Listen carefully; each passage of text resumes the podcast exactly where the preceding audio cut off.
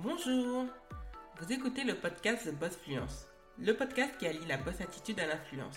Je suis votre hôte, Joanne Romain, ancienne fonctionnaire devenue créatrice de contenu à plein temps. Ici, on parle entrepreneuriat, développement personnel avec bienveillance et dans la bonne humeur. Le podcast est diffusé tous les lundis et il est diffusé sur Apple Podcasts, Spotify, Deezer et sur d'autres plateformes de podcast. Vous retrouverez les ressources du podcast sur lacreolita.com slash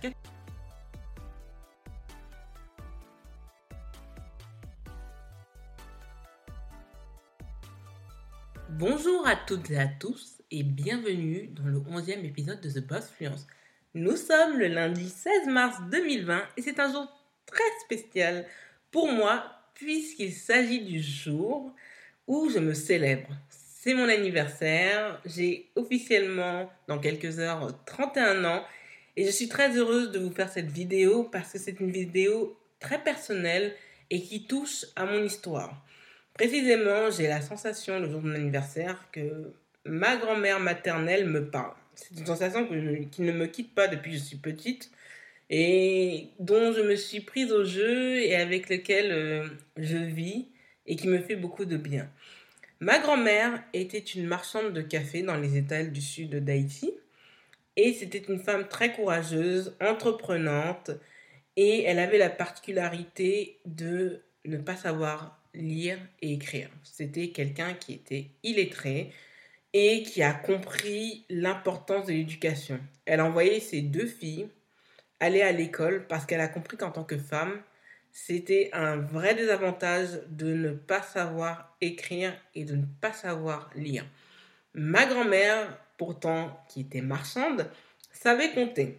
Et très récemment, mon oncle a dit à ma mère que ma grand-mère savait compter en regardant les couleurs des billets émis par les banques. C'est quelque chose de particulier et que je trouve très ingénieux. Comme quoi, dans la vie, on peut avoir des handicaps et pourtant, cela ne peut pas nous empêcher à nous réaliser. Et si ma grand-mère aujourd'hui était encore en vie, elle aurait été très très fière de ses enfants et je pense encore plus de ses petits-enfants, voire même arrière-petits-enfants. Cet épisode de podcast est en hommage à cette grande femme. Et c'est pourquoi je vous parle de l'importance de lire et que je me suis remise à lire parce que c'est un avantage qu'on ne soupçonne pas dans ce monde. Savoir lire, c'est un élément de puissance. Savoir lire, c'est avoir un avantage. Savoir lire, c'est pouvoir être indépendant et de ne pas avoir une pensée qui est plutôt matrixée. Lire est franchement quelque chose qui devrait nous accompagner au quotidien. Et c'est pourquoi aujourd'hui, je vais vous parler de lecture, mais de lecture que je qualifierais d'édifiante. Sincèrement, j'ai un très gros problème avec la lecture. Il faut que la lecture m'apporte quelque chose, une substance, quelque chose dans lequel je pourrais me reconnaître et quelque chose qui va m'édifier, qui va me faire avancer, qui va me faire réfléchir et qui va me remettre en question. J'ai beaucoup de mal à lire les romans à l'eau de rose. Je n'ai rien contre ces livres, mais c'est quelque chose qui ne me plaît pas et que j'ai du mal à lire. Et je me suis rendu compte que depuis que je suis petite, j'ai besoin de lire quelque chose qui va me rendre, entre guillemets, beaucoup plus intelligente. Et c'est pourquoi je me suis passionnée pour l'histoire et la géographie, lire les cartes, lire les biographies. Je suis passionnée par les biographies. La première chose que je fais quand je découvre un nouvel artiste, un nouvel entrepreneur, une nouvelle personnalité, c'est directement d'aller dans Wikipédia généralement dans la version anglaise de Wikipédia, de tout lire pour pouvoir en fait me faire une idée sur la personne et comment elle en est arrivée là. Et généralement, c'est son histoire qui fait, qui façonne l'individu. Et aujourd'hui, spécialement, je vais vous conseiller sept livres à lire. Ce sont des livres que j'estime qui sont faciles à lire, des livres intéressants, que l'on soit salarié, personne au foyer, qu'on soit entrepreneur ou aspirant entrepreneur. Et nous allons commencer dès maintenant. Le premier livre que je vais vous conseiller et que je dévore actuellement, qui est magnifique et on va en parler très prochainement en vidéo, c'est le livre L'art du storytelling, manuel de communication. Il a été écrit par Monsieur Guillaume Lamar et c'est un livre qu'il qualifie et qui doit être à destination des communicants, des créatifs et des entrepreneurs. Le storytelling est quelque chose que les Américains ont réussi à masteriser et où les Français ne sont pas bons dans ce domaine. Quand je dis que les Français ne sont pas bons dans ce domaine, c'est que récemment, j'ai fait la rencontre euh, d'entrepreneurs qui devaient se présenter, présenter rapidement leur, euh, leur, leur projet, leur bébé. Et très sincèrement, j'ai été déçue. Et c'est toujours comme ça en France. Ce n'est pas une histoire de mieux célébrer les Américains et descendre les Français, mais c'est un art qu'on ne maîtrise pas parce qu'on a une éducation à l'école, et c'est quelque chose que j'ai remarqué, où on ne nous apprend pas à vraiment maîtriser l'oral. Et c'est pour ça qu'on se retrouve avec des élèves qui maîtrisent cela parfaitement et d'autres qui ne savent pas le maîtriser. C'est quelque chose qui va leur poursuivre énormément dans leur vie personnelle, mais surtout dans leur vie professionnelle. Mais ce livre, on va en parler beaucoup plus tard, soit dans un épisode de podcast ou en vidéo. Le deuxième livre que je vous présente, il a été écrit par Shonda Rhimes et vous le connaissez tous pour beaucoup. Il s'agit de l'année du oui. C'est un livre que vous pouvez trouver en anglais, mais ce que j'aime avec Shonda Rhimes, c'est quand même une femme noire américaine qui a réussi à, à créer son siège royal au sein de la télévision américaine. La preuve, c'est qu'elle a signé un gros contrat avec Netflix et c'est la fondatrice et c'est celle qui a créé les séries Grey's Anatomy, Scandale et qui participe aussi à How to Get Away with Murder.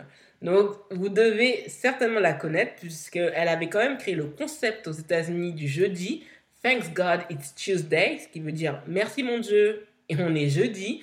Parce que le jeudi, avec le mardi aux États-Unis, ce sont des euh, soirées importantes au terme d'Odima pour les séries américaines, quel que soit le type de série.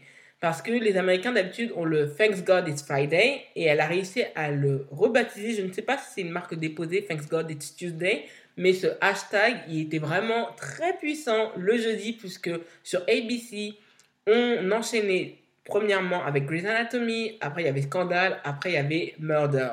Donc sincèrement, c'est une femme que j'admire énormément, euh, qui a créé sa plateforme dans un milieu qui n'était pas en sa faveur, puisqu'elle c'est une femme et elle est noire. Et pourtant, elle a réussi.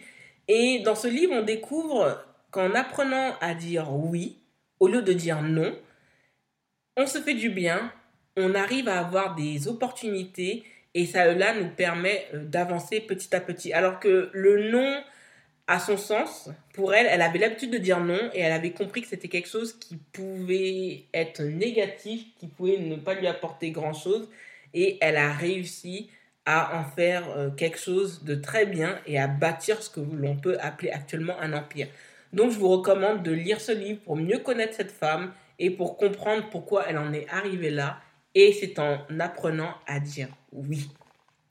Le troisième livre que je vais vous présenter, et vous le connaissez, on n'arrête pas d'en parler, c'est quelque chose que j'avais offert à des personnes de mon entourage parce que c'est un livre qui m'a quand même secoué, échangé, et d'ailleurs il y a un groupe Facebook en France par rapport à ce livre, et il s'appelle Le miracle du matin, en anglais c'est Miracle Morning, créé et surtout rédigé par Al Elrod, que j'ai le plaisir de suivre sur Twitter, même s'il ne tweet pas tant que ça, c'est toujours marquant. Et il nous fait comprendre l'importance du matin.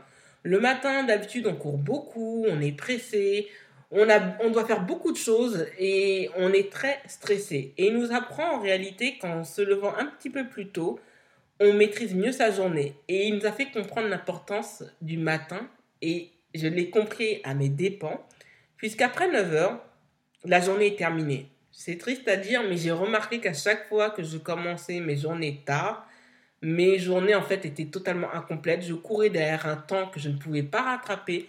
Et il nous apprend l'importance de changer sa routine en l'espace seulement de 30 jours. Sachant qu'une habitude prend 21 jours à se mettre en place, mais lui il nous dit qu'en 30 jours, on peut changer sa routine. Et il nous fait comprendre qu'en se levant entre 5h30 et 7h30, on aura rendez-vous avec le succès. C'est un livre qui est, génial, dont j'ai pris vraiment plaisir à lire et que je relis de temps en temps et qui est facile à lire.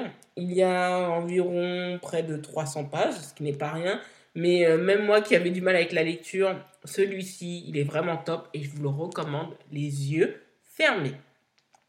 Le quatrième livre que je vais vous présenter concerne l'entrepreneuriat et dont le titre est Entrepreneuse, pourquoi pas vous? Il a été rédigé par Frédéric Clavel et Sophie Meurice.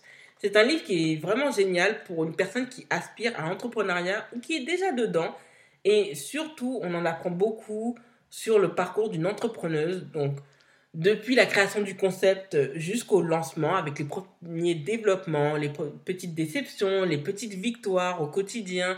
Et on en apprend énormément. Moi, c'est un livre que j'avais acheté avant de me lancer dans l'entrepreneuriat. Et il m'a vraiment aidé à me lancer dedans. Il est euh, très compact. On nous apprend beaucoup de choses. Euh, comment bien gérer son entreprise, se lancer, transformer son idée en projet viable. Tout cela, vous pouvez le trouver et il s'adresse particulièrement aux femmes parce qu'on sait qu'en tant que femme, on a peut-être peur du risque. Ben, surtout qu'on associe le risque à une sorte de virilité. Et ce livre-là fait franchement tomber beaucoup de barrières et c'est quelque chose que je vous recommande en particulier pour les personnes qui aspirent à se lancer dans l'entrepreneuriat.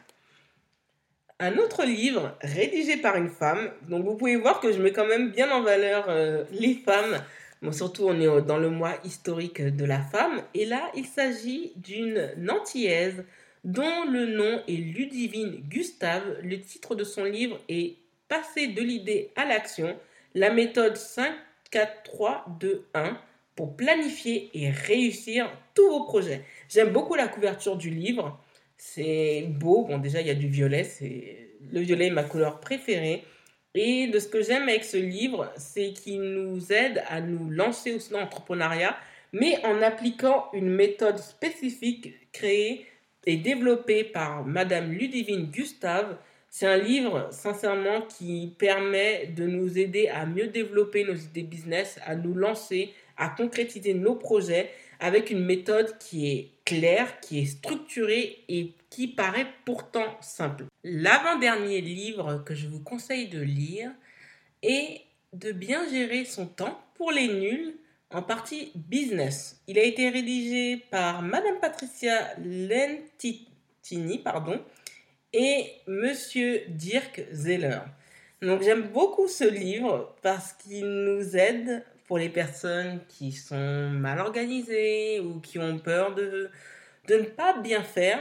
Ben, c'est un premier pas pour vous aider à mieux gérer votre temps, à vous créer un espace de travail idéal, à améliorer votre concentration et vos prises de décision, à gérer vos temps efficacement et éviter les interruptions, parce que les interruptions, ça casse le rythme de travail et à force de trop en faire, on est perdu et on a du mal à se remettre au boulot. Avec ce livre, on optimise ses capacités de collaboration, on gagne du temps grâce aux nouvelles technologies et vous en avez parlé dans de précédents épisodes de podcast et on en découvre beaucoup plus. Donc il a été quand même rédigé par euh, un des meilleurs conférenciers du monde sur la thématique de la gestion du temps et par une sophrologue donc pour la gestion du stress. Parce qu'effectivement, quand on est énormément stressé, on a du mal à bien gérer son temps. Et ce livre, c'est un premier pas pour les personnes qui sont aspirants, entrepreneurs qui sont déjà dans l'entrepreneuriat et qui souhaiteraient trouver une meilleure façon d'optimiser leur temps. Ce livre est un premier pas pour guérir dans la procrastination, dans les excuses et dans le fait d'être désorganisé dans sa façon de travailler. Le dernier livre que je vous propose, et il est quand même en lien avec mon travail, il a été rédigé par deux femmes. Il s'agit de Madame Sandra Azria et Madame May Lopez. Le titre du livre est Guide juridique pour blogueuses créatives. Et effectivement, lorsqu'on est dans la création de contenus digitaux, il y a certains paramètres qu'on ne maîtrise pas. À moins d'être un juriste ou d'avoir reçu une formation en droit, sincèrement, il y a beaucoup de choses que l'on fait et dont on n'a pas idée que cela peut nous mener dans les tribunaux à payer de lourdes amendes et d'avoir des conséquences quand même importantes sur notre blog ou sur notre chaîne YouTube. Et avec ce guide, justement, on apprend beaucoup de choses par rapport aux lois, par rapport à ce que l'on peut faire et ne pas faire, des choses aussi que l'on doit faire pour protéger aussi sa marque. Et euh, ce qui est franchement bien, c'est qu'il a été créé par une blogueuse qui est May Lopez et par une personne qui est spécialiste en droit de l'entreprise qui est Madame Sandra Adria et qui est aussi avocate dans les nouvelles technologies de l'information et de la communication, mais aussi dans le droit des affaires. Et ce guide est franchement génial, il est facile à lire, il est coloré, il y a beaucoup d'images et sincèrement c'est génial. Toute blogueuse ou Instagrammeuse ou YouTubeuse se doit sincèrement d'avoir ce guide. Il n'est constitué seulement que de près de 130 pages, donc c'est facile à lire, ça nous aide, c'est un bon guide à avoir à portée de main pour savoir si on rentre bien dans le clou de la loi ou non et pour nous éviter des problèmes, mais aussi de protéger notre travail parce que par moment on se fait piquer son travail, on n'a pas idée à quel point quand on se fait piquer son travail, on peut utiliser des recours qui peuvent nous aider à tout simplement remettre tout cela en question. Abonnez-vous au podcast de Boss Fluence sur Apple Podcast et laissez-y un avis 5 étoiles. Cela aidera le podcast à être mieux référencé si vous le voulez bien. Retrouvez l'actualité du podcast sur Instagram avec l'identifiant The Boss Fluence en un seul mot. N'hésitez pas à partager le podcast autour de vous. Merci et à lundi prochain pour un nouvel épisode de The Boss Fluence.